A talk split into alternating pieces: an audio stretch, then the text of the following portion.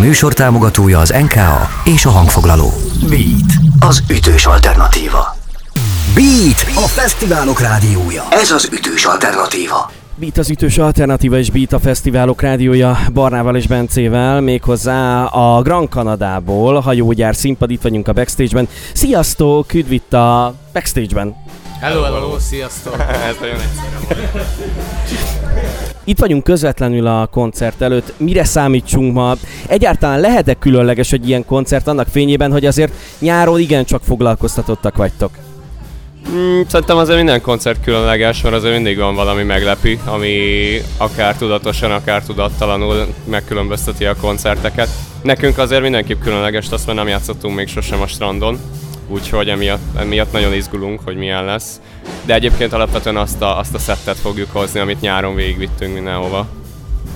A Kicsit túl jó volt című dal nemrég debütált, méghozzá egy live session keretein belül. Az hogy lehet, hogy eddig ez a dal még nem került elő, hanem, hanem most jött elő úgy, hogy azért már jó ideje játszátok ezt koncerteken?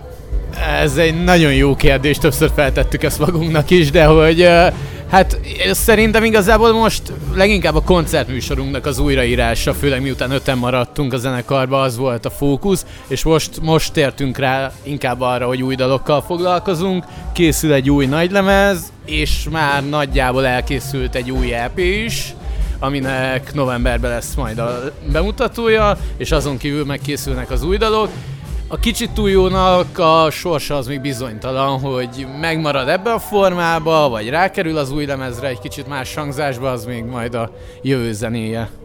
Mi az az élethelyzet, mi az a lélekállapot, amit leír egyébként ez a dal? Egy ilyen nagyon szerintem kicsit veszélyes ö, állapot, amikor egy ember így hajlamos belekerülni olyan szituációba, amikor azt érzi, hogy így minden nagyon jó és minden nagyon működik, és közben már kb. így azon, azon parázik, hogy jó, de akkor mi lesz az, ami nem működik, meg mikor lesz az, hogy valami onnantól kezdve nem oké, okay, és kicsit veszélyes. Uh, hallottuk azt, hogy nagyjából január az, vagy jövő év eleje, amikor érkezik majd az új album. Uh, miben lesz más, miben mutatja más arcát a Grand Canada, mint mondjuk korábban? Uh, ö, nagyon sok mindenben. Alapvetően nagyon más a munkametódus, mert azon kívül, hogy azért sok időt töltünk a teremben, most nagyon sok időt töltünk stúdió körülmények között, úgyhogy ö, sokat demózunk, sokkal elektronikusabb lesz az anyag, amit ilyen live sedős formában talán már most lehet tőlünk hallani koncerteken. Ö, több hangszín, meg több hangszer kerül be, Tominak leginkább a szinti kerül be a gitár mellé, Ö, és valószínűleg ez teljesen magyar lesz ez az album, és mondjuk nekem személy szerint még abban is különleges, meg igazából nem nekem személy szerint, hanem mindannyiunknak, hogy itt most már Zsófival minden szöveg közös. És Zsófi nagyon aktívan írja a szövegeket, ami szerintem nagyon érződik az új dalokon olyan szinten, hogy így nyilván sokkal közelebb tud hozzá lenni.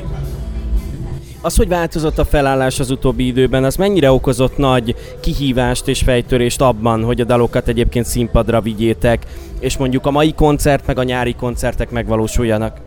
Mm, igazából az első két-három hét az nagyon kemény volt, mert akkor pont, pont le volt foglalva négy koncertünk is tavaszra, amit mindenképp meg akartunk csinálni, és akkor nagyon hirtelen össze kellett rántani a műsort öten, és ez egy ilyen nagyon intenzív, próbálós, tényleg ilyen kicsit káoszos mentő szakasz volt, és ezt egyébként nagyon élveztük, mert hogy tényleg ilyen hiperintenzíven dolgoztunk mindenen.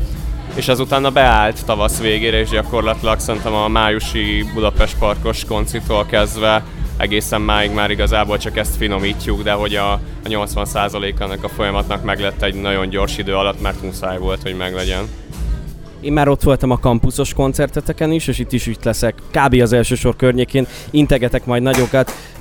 Köszönöm szépen nektek a beszélgetést, és jó koncertet kívánok! Köszönjük szépen!